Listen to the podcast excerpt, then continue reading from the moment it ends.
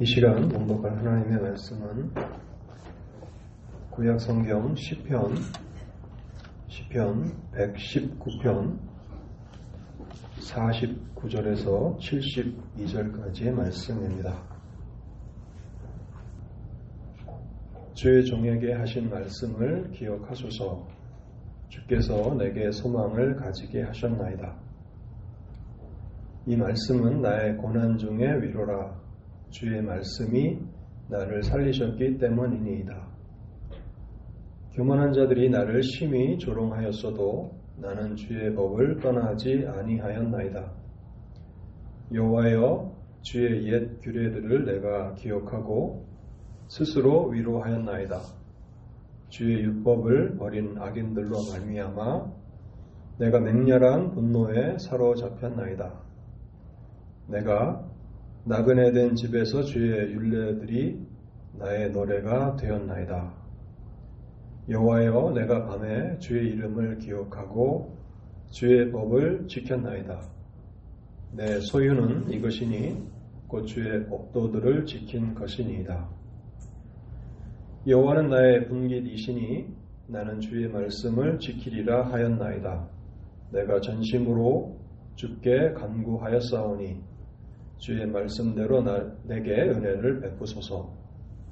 내가 내 행위를 생각하고 주의 증거들을 향하여 내 발길을 돌이켰사오며 주의 계명들을 지키기에 신속히 하고 지체하지 아니하였나이다. 악인들의 줄이 내게 두루 얽혔을지라도 나는 주의 법을 잊지 아니하였나이다. 내가 주의 의로운 규례들로 말미암아 밤중에 일어나 주께 감사하리이다. 나는 주를 경외하는 모든 자들과 주의 복도들을 지키는 자들의 친구라. 여호와여 주의 인자하심이 땅에 충만하였사오니 주의 윤례들로 나를 가르치소서. 여호와여 주의 말씀대로 주의 종을 선대하셨나이다. 내가 주의 계명들을 믿었사오니 좋은 명철과 지식을 내게 가르치소서. 고난 당하기 전에는 내가 그릇 행하였더니 이제는 주의 말씀을 지키나이다. 주는 선하사 선을 행하시오니 주의 윤례들로 나를 가르치소서. 교만한 자들이 거짓을 지어 나를 치료하였사오나 나는 전심으로 주의 법도들을 지키리이다. 그들의 마음은 살쪄서 기름덩이 같으나 나는 주의 법을 즐거워하나이다. 고난당한 것이 내게 유익이라 이로 말미암아 내가 주의 윤례들을 배우게 되었나이다. 주의 입에 법이 내게는 천천 금은보다 좋으니이다. 아멘. 하나님의 은혜를 구하며 먼저 잠시 기도하도록 하겠습니다. 자비로우신 하나님 아버지 오늘도 저희에게 복된 날을 허락해 주시고 또 삶에 평안함을 허락해 주시고 또 건강함을 허락해 주셔서 하나님 앞에 나와 하나님을 예배하게 하시니 감사합니다. 하나님 아버지, 이 시간에도 우리를 지으신 하나님께서 우리의 마음과 생각을 주장하여 주시옵소서. 하나님의 진리의 말씀을 깨닫게 하여 주시옵소서. 우리가 단순히 하나님의 예배 자리에 참석한 것으로 만족하지 아니하게 하시고 오늘도 내게 주시는 하나님의 말씀을 우리가 분명히 깨닫고 그 말씀 안에서 기쁨과 즐거움과 또 삶에 나아갈 방향들을 발견하도록 자비를 베풀어 주시옵소서. 또 심히 부족한 종에게 말씀을 증거하게 하셨사오니 성령의 함께하심을 통하여서 하나님의 진리만이 증거되도록 주관하여 주시옵소서. 주님의 함께하시며 역사하심을 기대하오며 이 모든 말씀 우리 주 예수 그리스도 이름으로 기도하옵나이다. 아멘. 제가 좀 병에 걸려서 대장 포진에 좀 걸려서 회복 가운데 있는데 완전히 회복되지는 않았습니다. 그래서 여러분 말씀을 들으실 때에 조금 어, 발음이 어, 새는 듯한 그런 어, 발음일 수 있는데 여러분 양해해 주시면서 말씀을 들어주시면 좋겠습니다. 오늘 우리가 살펴보려고 하는 이 시편 119편은 8절씩 한 단락을 이루는데 그래서 8개의 단락이 22개로 되어 있어서 176절로 구성되어 있는 시입니다. 성경 가운데서는 가장 긴 장이 되겠습니다. 그런데 놀라운 것은 이 22단락, 8절이 하나의 단락을 이루고 22단락으로 이 시편 119편이 되어 있는데 히브리어 알파벳의 숫자가 총 22개입니다. 그래서 그 8절, 8절로 나누어진 그 단락은 모두 히브리어 알파벳의 순서를 따라서 8절이 같은 알파벳으로 시작하는 것입니다. 예를 들면 1절에서 8절까지는 히브리어 알파벳 알렙으로 시작을 하고 9절에서 16절까지는 히브리어 알파벳 베트로 또 17절에서 24절은 긴 물로 이렇게 시작되는 그런 시편이라는 것입니다. 그래서 영어 성경이나 영어 성경에 보면 킹 제임스나 NIV 성경을 보시면 8절씩 어, 나누어져 있는 그 단위마다 히브리어 알파벳을 소개하고 있습니다. 그런데 아쉽게도 한글 개혁 성경은 히브리어 알파벳을 생략하고 간단하게 점으로만 그 단락을 나타내고 있습니다. 그래서 시편이 길다라고 하는 176절로 되어서 길다라고 하는 것이 놀라울 뿐만 아니라 그 시들이 얼마나 간결하게 우리나라식으로 한다면 기역, 니은, 디글, 리을 이렇게 그 순서와 또 그 조직에 있어서 그 재치에 있어서 얼마나 놀라운 시인가를 우리는 생각합니다. 그뿐만 아니라 이 시편 119편은요. 하나님의 말씀에 대한 그런 시인데 하나님의 말씀을 총 8개의 단어들로 나타냅니다. 율법, 증거, 율례, 법도, 계명, 말씀, 도, 판단. 그런데 176절 가운데서 오직 두 절만 빼고 174절이 이 8개의 단어 가운데 하나를 쓰고 있다는 것입니다. 그래서 처음부터 마지막까지 전체가 다 하나님의 말씀에 대한 그런 시가 되겠습니다. 우리가 그 내용을 들여다보면요. 이미 저는 어, 토요일 새벽 기도 때 시편 119편을 어, 설교했고요. 그리고 아마 이 시가 세 번째 시편 119편의 시가 되는데요. 참 살펴보면 살펴볼수록 하나님의 은혜가 깊다라고 하는 것을 알게 됩니다. 그래서 우리는 시편 119편의 저자가 누구일까라고 하는 그런 궁금증을 갖게 되는데 시편 119편은 아마도 하나님의 말씀을 매우 사랑하는 경건한 사람이었음에 틀림이 없습니다. 그리고 그는 시편 자체에서도 우리에게 증거하고 있는 것처럼 신앙으로 인해서 많은 고난과 환란을 당했던 인물이라는 것을 알게 됩니다. 이런 시편의 그 내용의 배경으로 생각해 볼 때 많은 사람들이 시편 119편은 다윗의 시일 것이라고 그렇게 확신을 합니다. 그래서 저는 오늘 이 시편 49편부터 72절까지를 중심으로 하나님의 말씀에 놀라운 가치라는 제목으로 오늘 진리를 증거하고자 합니다. 총 7개의 그 단락으로 제가 이 시편 119편 오늘 본문을 나눠봤는데요. 하나님의 말씀이 무엇인가 시편 기자는 총 7개로 정의합니다. 먼저 49절을 읽어보겠습니다. 다시 한번 읽어보겠습니다. 주의 종에게 하신 말씀을 기억하소서 주께서 내게 소망을 가지게 하셨나이다.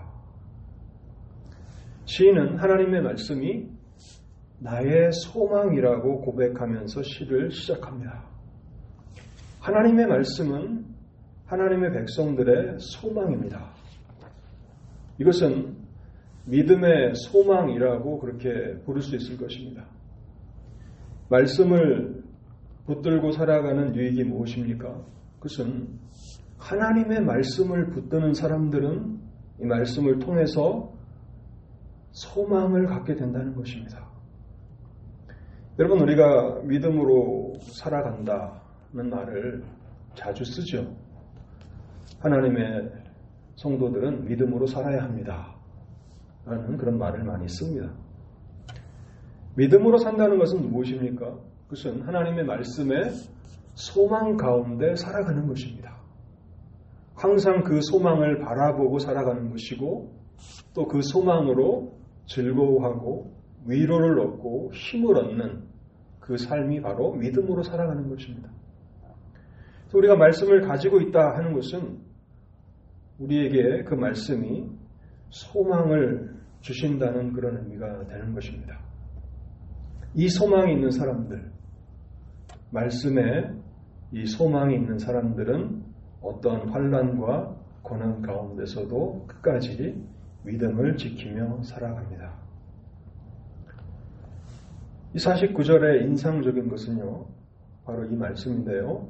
주의 종에게 하신 말씀을 기억하소서라고 하는 그런 말씀입니다. 주의 종에게 하신 말씀. 여러분, 이 구절을 생각해 보면 하나님께서 시인에게 특별한 말씀을 주신 것이 아닌가라고 우리가 그렇게 생각하게 되는데 사실은 그렇지 않을 것입니다. 이 시편의 저자가 다윗이라면 하나님께서 특별히 다윗에게만 주신 말씀은 없습니다. 그래서 주의 종에게 하신 말씀, 그래서 나에게 주신 말씀이라고 그렇게 받고 있지만 사실은 다윗에게만 주신 어떤 특별한 말씀보다는 이미 선지자들을 통해서 하나님께서 주신 말씀들, 성경 말씀 전체를, 성경의 모든 말씀 전체를 나에게 주신 하나님의 말씀으로 시인이 받아들였음을 우리는 이곳에서 알게 된다는 사실입니다. 여러분, 우리가 성경을 대할 때요, 이와 같은 자세로, 이런 적극적인 자세로 성경을 하나님이 나에게 주신 말씀이라고 받아들일 필요가 있다는 것입니다. 우리가 어거스틴에 대해서 많이 그 말들을 하고 듣게 되는데요. 어거스틴이 이 구절과 관련해서 인상적인 말을 하나 남겼는데, 나의 어머니가 바로 그러한 사람이었습니다. 라고 하는 기록을 남기고 있습니다. 어거스틴의 어머니 모니카는 하나님의 말씀을 나에게 주신 말씀으로 붙들었다고 그 아들 어거스틴이 말하고 있는 것입니다. 젊은 날 어거스틴이 세상에서 많이 방황할 때 그 어머니는 하나님의 말씀을 자기에게 주신 특별한 메시지로 받아들이고 그 말씀 속에서 소명을 발견하였고 그래서 끝까지 인내할 수 있었다라고 하는 그런 고백이 되겠습니다. 여러분, 우리에게는 하나님의 말씀이 이러한 나에게 주신 특별한 말씀입니까? 만일 우리가 하나님의 말씀을 나에게 주신 말씀이라고 생각하고 우리의 삶의 법칙으로 받기를 결심한다면 성경 창세기부터 계시록까지 그 구절 구절들을 읽어 나갈 때에 그것은 나에게 주시는 하나님의 특별한 메시지가 된다는 것입니다. 그리고 우리는 그 속에서 소망을 발견할 수 있습니다. 두 번째로 하나님의 말씀은 위로가 된다고 시인은 말하고 있습니다. 50절 말씀인데요. 시편 119편 50절입니다. 이 말씀은 나의 고난 중의 위로라. 주의 말씀이 나를 살리셨기 때문이니이다. 말씀을 살아가 말씀을 붙들며 살아가는 그 유익 중 하나는 고난의 때에 이 말씀이 소망이 될 뿐만 아니라 큰 위로가 된다는 사실에 있습니다. 여러분 우리가 모든 것이 만사 형통하고 건강하고 또 가정에도 사업에도 어려움이 없을 때 우리는 행복한 날을 보낸다고 그렇게 생각할 것입니다. 근데 고난이 우리에게 닥쳐올 때, 여러분의 삶에 위기가 닥쳐올 때, 환란이 닥쳐올 때, 그때도 여러분 소망이 있다고 그렇게 고백하실 수 있습니까? 과연 우리는 고난 가운데 처했을 때 소망을 발견이나 할 수 있습니까? 위로를 발견이나 할 수 있습니까? 고난은 얼마나 강력한 존재인지 하나님의 사람들도 절망하게 만들고 낙심하게 만들기 쉽습니다. 고난 가운데 소망을 발견한다는 것은 거의 불가능한 것입니다. 그런데 하나님의 말씀을 붙들며 살아가는 그 유익은 무엇인가? 이 말씀은 고난 가운데 큰 위로가 된다고 말하고 있는 것입니다. 단순히 위로가 된다고 시인은 말하고 있지 않고요. 50절을 잘 보시기 바랍니다. 주의 말씀이 나를 살리셨다라고 말하고 있습니다. 주의 말씀이 나를 살아나게 하셨다. 이것은 엄청난 말씀이지 않습니까? 단순히 예전의 상태로 회복되는 그 정도가 아니라 내가 다시 태어난 것처럼 다시 인생을 살아가는 것처럼 그렇게 하나님의 놀라우신 위로가 자신을 회복해 주셨다는 것입니다. 그래서 고난받기 이전보다도 훨씬 더 하나님의 축복을 받았다라고 그렇게 고백할 수 있을 정도로 하나님의 말씀의 위로는 놀랍다는 것입니다. 여러분 고난이 우리를 짓누를 때 환란이 우리를 찾아올 때에 우리는 참 무력하지 않습니까? 어디에 소망이 있습니까? 만약 우리가 세상적인 소망만을 붙들며 살아간다면 참 환란의 때는 고난의 때는 견디기 어려운 고통스러운 순간일 것입니다. 세상적인 소망은 우리가 고난 가운데 처해지면 아무 유익도 도움도 되지 못합니다. 그런데 믿음의 소망은 고난의 때에 빛을 발한다는 것입니다.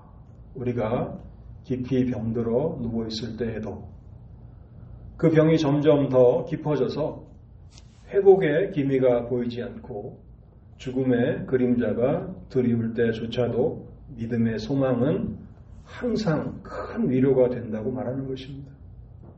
죽음의 병상에서 다시 벌떡 일어나는 것처럼 그렇게 하나님의 위로는 우리를 살아나게 한다고 말하고 있는 것입니다.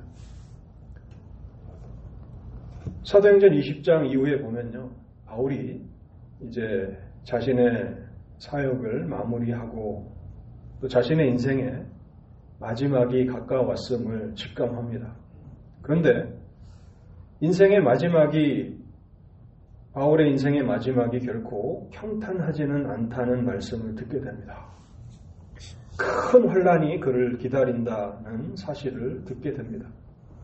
그는 결코 평안하고 고요한 가운데 자신의 개인의 종말을 맞이할 수 없음을 압니다. 그때에 사도행전 2장, 20장, 23절과 24절에서 이렇게 말합니다. 오직 성령이 각 성에서 내게 증거하여 결박과 환란이 나를 기다린다 하시나 나의 달려갈 길과 주 예수께 받은 사명 곧 하나님의 은혜 복음 증거하는 일을 마치려 하면은 나의 생명을 조금도 귀한 것으로 여기지 아니하노라. 결박과 환란이 기다리고 있습니다. 그를 죽이기 전에는 먹지도 않고 마시지도 않겠다라고 그렇게 결단한 결사대가 그렇게 결성될 정도로 그는 많은 환란을 받아야 합니다. 그런데 그 앞에서 위축되거나 그 앞에서 절망하거나 원망하기는 커녕 오히려 나는 나의 남은 모든 에너지를 하나님께서 나에게 주신 그 사명을 마치는데 다 기꺼이 쏟아붓겠다라고 하고 있는 것입니다.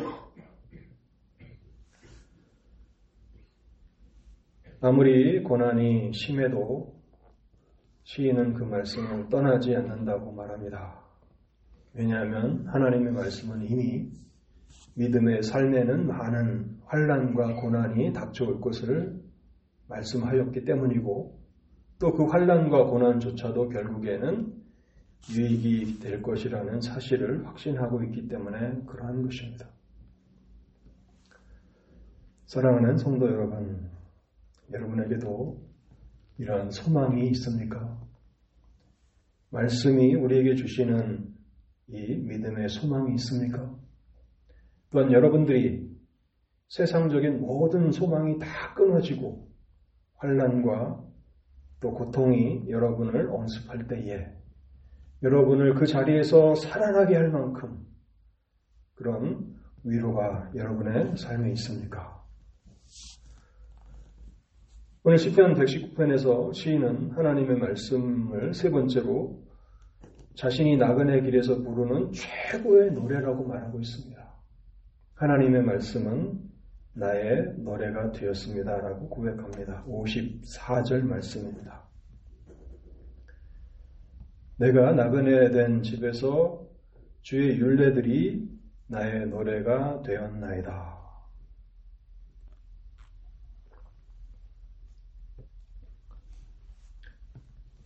우리가 올해 들어서 주일 오전 예배 때 시편 찬송을 부르는데 사실은 오후 예배 때 그 부르던 것을 이제 오전 오후 예배가 당분간 재개되지 못할 것 같아서 오전 예배 때 부르는데요. 시편 찬송의 놀라운 것은 하나님의 말씀을 우리가 노래로 부른다는 것입니다. 물론 찬송가 가운데서도 경건한 하나님의 백성들이 이렇게 시적인 감각을 잘 살려서 은혜롭게 지은 많은 가사들이 있지만 그것이 어떻게 하나님의 말씀 자체와 비교나 될 수 있겠습니까? 그래서 시편 찬송을 부른다는 것은 하나님의 말씀을 내가 노래한다는 것입니다. 근데 지금 시인은 하나님의 말씀이 자신의 나그네 그 삶에서 노래가 되었다고 말하고 있는 것입니다. 많은 환란과 고난을 당해서 외롭고 고난을 당할 때 하나님의 말씀을 깊이 묵상하면 그 속에서 기쁨과 행복과 위로를 얻어서 하나님을 찬송하게 된다고 말하고 있는 것입니다. 여러분 우리가 마지막까지 우리 인생의 마지막까지 하나님의 말씀을 붙잡아야 하는데 결코 하나님의 말씀을 멀리해서는 안 되는데 그 이유가 어디 있습니까? 하나님의 말씀을 묵상하면 이 속에 기쁨이 있고 이 속에 행복이 있고 이 속에 위로가 있고 그래서 결국에는 하나님을 찬성하게 된다는 것입니다. 하나님의 말씀은 성도들의 노래가 됩니다. 네 번째로요, 하나님의 말씀은 시인의 재산이라고 그렇게 말합니다. 나의 재산, 나의 소유라고 말합니다. 특별히 하나님의 말씀을 지키고 산 그 삶은 자기 자신의 재산, 소유라고 말합니다. 56절을 제가 다시 한번 읽어보겠습니다. 내 소유는 이것이니 곧 주의 법도들을 지킨 것입니다. 많은 사람들이 인생을 돌아보면서 그렇게 자기 인생을 정리하는 그런 시간들을 가질 때 나의 재산은 무엇인가, 나의 소유는 무엇인가를 생각하고 이제 나의 인생의 마지막이 가까웠다면 이 재산들을 어떻게 처분해야 하는가를 고민들 하실 겁니다. 근데 시인은 나의 소유, 나의 재산은 부나 명예나 권력이라고 말하고 있지 않습니다. 오히려 하나님의 말씀을 지키고 살았던 그 삶이 나의 재산이라고 말하고 있다는 것입니다. 여러분 얼마나 우리의 삶과는 많은 그런 거리감이 있습니까? 구약의 성도들은 많은 신학자들이 말하는 것처럼 신약의 성도들에 비하면 달빛과 같은 은혜를 받은 존재들입니다. 토요일 날에도 사사기 13장을 통해서 그 삼손에 대한 설교를 했는데 거기도 보면 여호와의 사자가 나타나십니다. 어둡고 캄캄하고 우울한 때에 그들이 부르지도 않았지만 찾지도 않았지만 여호와의 사자가 사사 그 시대에 거의 마지막 그 암울한 시대에 나타나서 삼손의 그 사사를 주시겠다고 그래서 그 가정을 구원해 주시고 그 세대를 구원해 주시겠다는 그런 말씀을 합니다. 근데 결국 나중에 삼손의 아버지 마누아가 알게 된 것은 그 여호와의 사자가 하나님이셨다는 사실을 알게 됩니다. 근데 그 여호와의 사자가 누굽니까? 우리가 알고 있는 예수 그리스도이십니다. 그래서 마누아가 생각할 때 하나님이 우리를 찾아오신다라고 하는 것은 상상도 할 수 없는 그런 일들이었습니다. 그리고 내가 하나님을 배웠으니 나는 이제 죽게 되었다라고 하는 그런 두려움에 잠시 사로잡히기도 했습니다. 그러니까 그 시대는 신약의 하나님의 백성들의 그 은혜와 비교하면 달빛과 같은 어두운 시대입니다. 그런데 지금 시인이 노래하고 있는 하나님의 말씀의 그 가치, 그가 누리고 있는 그 가치들을 보면 참 놀랍고 경탄하고 천사를 보내지 않을 수 없다는 것입니다. 다윗이라면 그는 많은 재물을 가지고 있었을 터이고 또 나라를 가장 부강하게 하고 또 강력하게 했던 그런 많은 업적들이 있었을 텐데 그 모든 것들을 자신의 재산이라고 소유라고 말하지 않고 오히려 내가 하나님의 말씀을 지키며 살았던 그 삶이 나의 재산이고 나의 소유라고 말하고 있다는 것입니다. 그는 55절에 보면 밤에도 주의 말씀을 지켰다고 말합니다. 이 밤은 문자 그대로의 밤이 아니라 어렵고 힘든 고난과 역경의 때를 가리키는 비유적인 표현으로 보는 것이 더 합당한 것 같습니다. 고난의 날에도 환란의 날에도 하나님의 말씀을 붙들며 견뎠던 그 삶들이 바로 자신의 재산이라고 소유라고 말하고 있다는 것입니다. 우리의 재산은 무엇입니까? 오늘 우리가 하나님 앞에 서게 된다면 오늘 너의 삶을 정리하고 이제 심판대 앞에 서라고 하나님이 오늘 우리에게 말씀하신다면 우리의 인생의 재산이라고 소유라고 말하는 것들은 무엇입니까? 만약 세상적인 물질과 세상적인 소유만을 권력과 명예만을 가진 것을 우리가 든든하게 생각하며 살아갔다면 우리는 아무것도 하나님의 심판대 앞에서 가지지 못한 자가 될 것입니다. 그런데 놀라운 것은요, 하나님의 말씀을 지키고 산 그 삶은 여전히 죽을 때에도 그의 소유로 남아있게 된다는 사실입니다. 이 땅에서도 우리의 재산이 되고 소유가 될 뿐만 아니라 죽어서도 영원한 우리의 재산이 된다는 것이죠. 그래서 10편 119편은 세상의 물질, 세상의 보화를 재산으로 삼지 말고 하나님의 말씀을 우리의 소유로 재산으로 삼으라고 고면하고 있는 것입니다.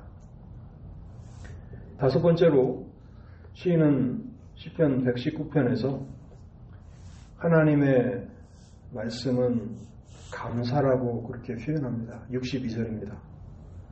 내가 주의 의로운 규례들로 말미암아 밤중에 일어나 주께 감사하리이다. 근데 독특한 것은요. 하나님이 자신의 인생 가운데 베풀어 주신 은혜와 또 자비 때문에 하나님을 감사한다고 말하고 있지 않고 하나님의 의로우신 말씀 때문에 의로우신 규례들 때문에 감사한다고 말하고 있다는 것입니다. 우리가 로마서 7장을 살펴보면서 바울이 로마서 7장에서 율법의 정당성을 변호하면서 하나님의 말씀은 거룩하고 선하고 의롭다는 사실을 증거하지 않았습니까?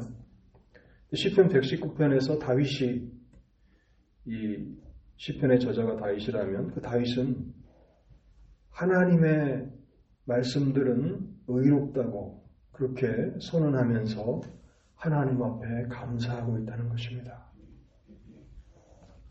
특별히 이 말씀의 의미는 무엇인가 하면 하나님의 말씀을 사랑하는 자들에게는 모든 것이 합력하여서 선을 이루게 되기 때문에 그 확신이 너무나 크기 때문에 시인은 하나님의 말씀을 인해서 감사한다고 말하고 있는 것입니다.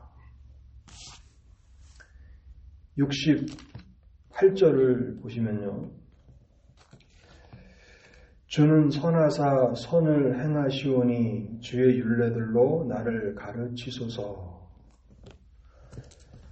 바울이, 바울이 로마서 8장에서 모든 것이 협력하여서 선을 이룬다라고 하는 그 고백을 하고 있는데 시인 역시 시편 119편 68절에서 그렇게 고백합니다. 주는 선하사 선을 행하시오니 주의 윤례들로 나를 가르치소서.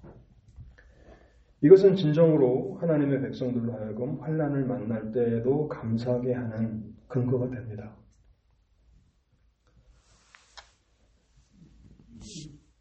제가 어, 예기치 않게 간단한 뭐 감기 정도라고 이렇게 생각을 하고서 지난 2주를 돌아보면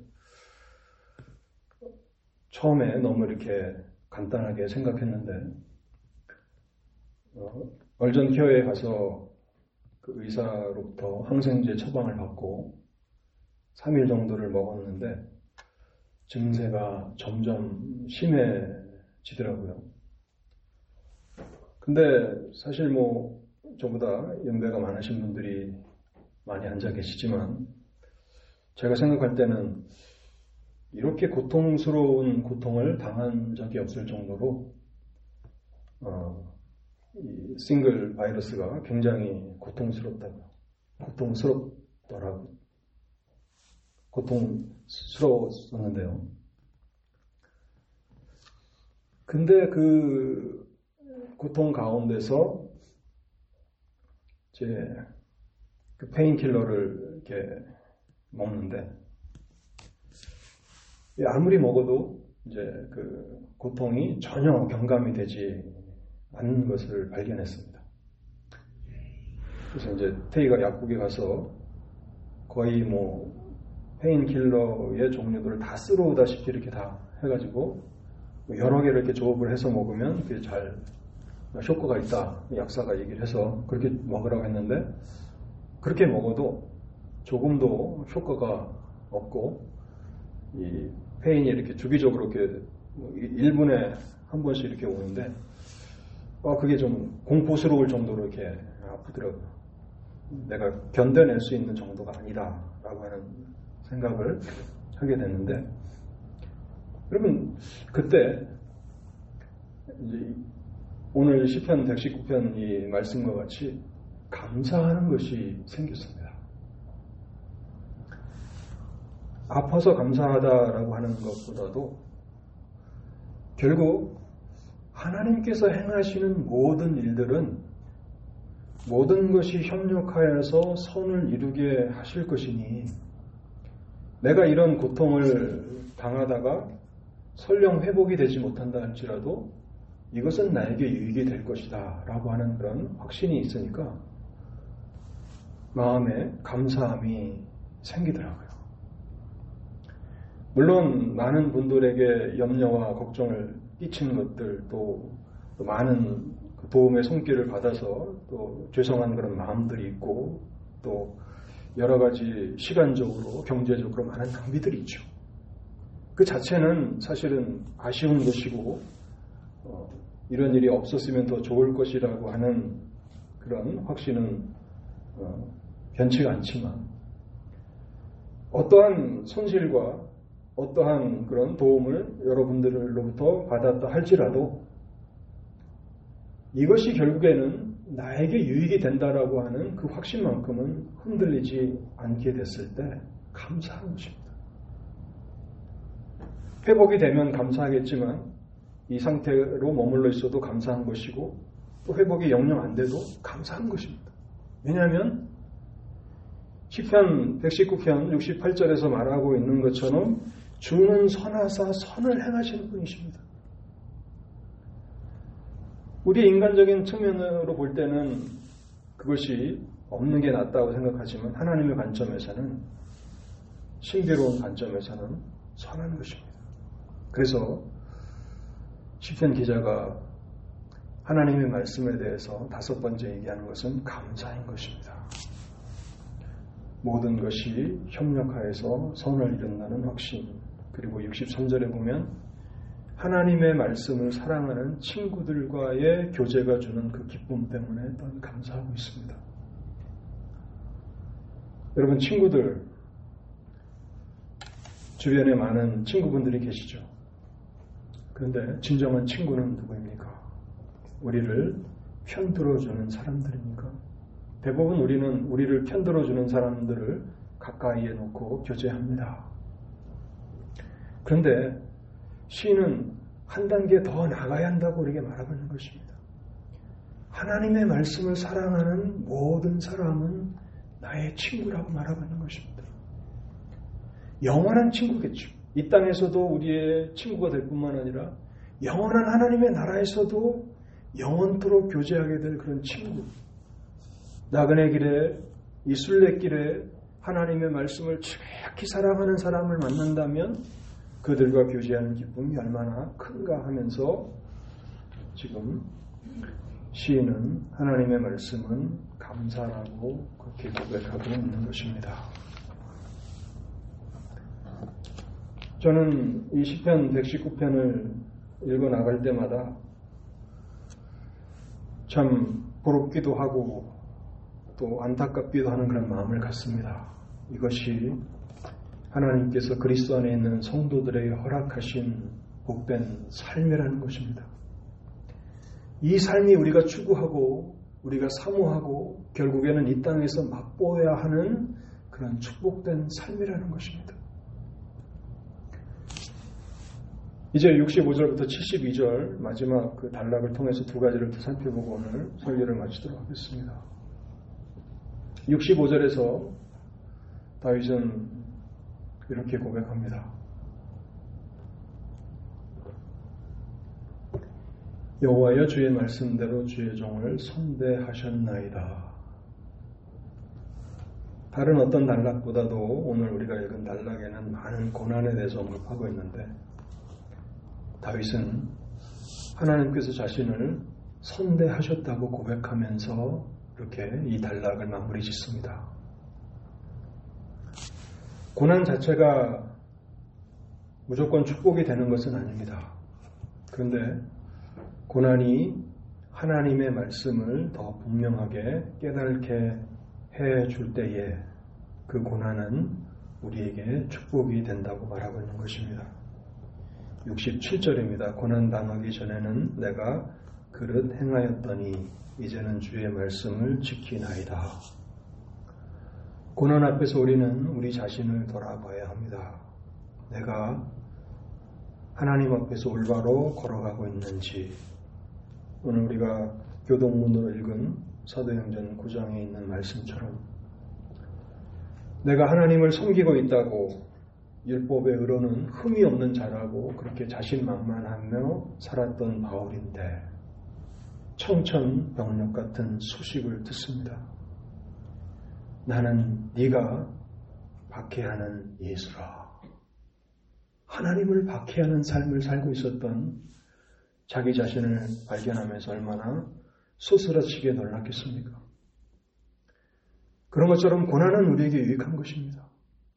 고난의 때는 우리의 마음이 겸손해지고 하나님 앞에서 우리 자신들을 돌아보며 우리가 특별히 범죄한 것은 무엇인가, 우리의 삶에 부족한 것은 무엇인가를 돌아보게 되고 하나님의 말씀을 더 깊이 깨닫게 되기 때문에 고난당하는 것은 유익이라고 말하고 있는 것입니다.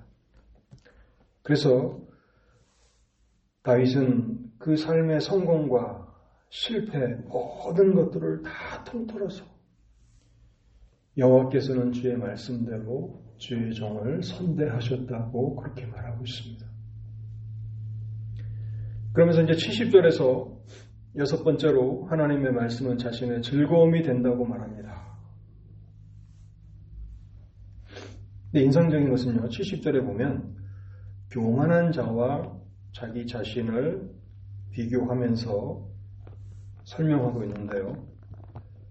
70절 그들은 교만한 사람들입니다. 그들의 마음은 살쪄서 기름덩이 같으나 나는 주의 법을 즐거워하나이다. 교만한 사람들의 마음은 살쪄서 기름덩이 같다라고 말하고 있는데 이것은 영적으로 우둔하고 무감각한 마음의 상태를 비유적으로 묘사하는 그런 말씀입니다. 마음이 살쪄서 무감각하게 되면 하나님의 말씀이 들어오지 않습니다. 하나님의 말씀을 읽어도 하나님의 말씀을 들어도 찔림을 받는 일이 없고 말씀 때문에 울거나 슬퍼할 일도 없습니다. 또한 말씀 때문에 기뻐하거나 감격을 느끼지도 못하는 그런 상태를 말하는 것입니다. 고난이 유익되다라고 말했던 그 가치 중 하나는 무엇인가 하면 다윗의 삶의 고난을 통해서 하나님께서 그 마음에 있는 찌꺼기들을 기름들을 다 제거해 주신 것입니다. 하나님의 말씀이 들어올 때 그 말씀이 우리를 자극하지 못하도록 이렇게 두꺼운 기름층이 깨져 있는데 고난을 통해서 그 기름들을 다 빼주신 것입니다. 그래서 조그만 말씀이라도 우리를 찌르는 말씀이 되고 또 조그만 그런 죄를 지적받아도 우리는 슬픔을 느끼게 되고 그리고 그것으로 인해서 회개함으로 나간다는 것입니다. 그래서 결국에는 70절에서 하나님의 말씀이 나의 즐거움이 되었다고 고백하는 것입니다. 어떤 사람들에게는 하나님의 말씀이 기쁨의 책인데 어떤 사람들에게는 그렇지 않습니다. 그 차이가 어디 있습니까? 가지고 있는 성경 버전이 다른 것입니까? 그렇지 않습니다. 바로 우리의 마음의 상태에 따라서 하나님의 말씀이 어떤 사람들에게는 아무 감동도 없는 그런 말씀이 되기도 하고 또 어떤 사람들에게는 우리를 울게 하는 말씀이 되기도 하고 우리를 슬픔 가운데 혹은 기쁨과 또 즐거움 가운데로 인도하는 그런 말씀이 되기도 한다는 것입니다. 저나 여러분이나 우리는 죽을 때까지 완전히 성화되지 못할 것입니다. 계속해서 우리는 거룩함을 추구하며 나아가지만 이 땅에서는 완전 성화를 이루지 못할 것입니다. 근데 두려운 것은 누가 감히 우리를 책망할 수 있느냐 하는 것입니다. 누가 우리를 야단칠 수 있습니까? 우리를 책망할 수 있습니까? 하나님의 말씀이 이 일을 하지 못한다면 과연 누가 이 일을 할 수 있느냐 하는 것입니다. 여러분의 가장 가까운 친구가 그렇게 여러분을 책망할 수 있습니까? 못합니다. 나를 편들어 주지 않으면 내 친구가 되지 않는 그런 관계라면 누가 그렇게 할 수 있겠습니까? 그래서 우리는 죽을 때까지 우리의 마음을 잘 지키는 것이 우리의 의무라는 사실을 기억해야 합니다. 살같이 부드러워서 우리 손가락 끝에 조그만 가시가 찔려도 아픔을 느끼는 것처럼 그렇게 살아있는 마음의 상태로 하나님의 말씀에 반응하는 마음의 상태로 우리의 마음을 지켜나가는 것, 그것이 우리의 의무라고 하는 사실을 우리는 잊어서는 안 됩니다. 마지막으로 하나님의 말씀은 보화가 된다고 시인은 고백합니다. 72절입니다. 주의 입의 법이 내게는 천천 금은보다 좋으니이다. 얼마나 많은 사람들이 인생에서 금은 보화를 얻기 위해서 자기의 젊음과 세월을 그리고 자신의 인생의 모든 것을 희생하며 다른질 합니까?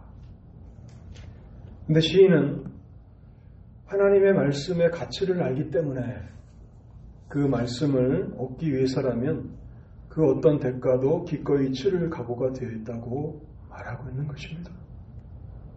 하나님의 말씀은 천천의 금원보다 더 귀하다. 그래서 이것은 나의 보화라고 그렇게 말하고 있는 것입니다. 사랑하는 성도 여러분, 오늘 우리는 우리 영혼을 비춰볼 수 있는 영적인 거울 앞에 서 있습니다. 하나님의 말씀은 우리의 영혼을, 하나님 앞에 우리의 영혼을 비추어보는 거울입니다. 주위의 다른 어떤 사람이 아니라 여러분 자신을 비춰보십시오. 여러분들은 하나님의 말씀이 소망이라고 고백할 수 있습니까? 하나님의 말씀이 고난 가운데 위로라고 말할 수 있습니까? 내가 고난받을 때 하나님의 말씀은 나를 살아나게 한다고 말할 수 있습니까? 또한 하나님의 말씀은 여러분들의 노래라고 그래서 찬송이라고 그렇게 고백할 수 있습니까? 여러분의 인생의 소유는 하나님의 말씀입니까? 또한 하나님의 말씀 때문에 감사합니까? 하나님의 말씀은 여러분의 즐거움입니까? 하나님의 말씀은 여러분의 보화가 되십니까? 오늘 이 말씀의 빛, 빛 아래서 여러분 자신을 살펴보시기를 바라고 혹시 여러분이 짙은 어둠의 밤과 같은 고난 가운데 처해 있다면 하나님의 말씀을 붙잡으십시오. 고난과 혼란의 때는 하나님의 말씀을 붙잡아야 할 때입니다. 그리고 하나님, 다윗의 이 고백이 나의 고백이 되게 하옵소서라고 간절함으로 기도하십시오. 그러면 이 세상에서 우리가 직면하게 되는 그 어떤 고난 가운데서도 여러분들은 하나님의 말씀으로 놀랍게 회복되실 것입니다. 그와 같은 은혜가 여러분들 모두에게 있게 되기를 바랍니다. 기도하겠습니다.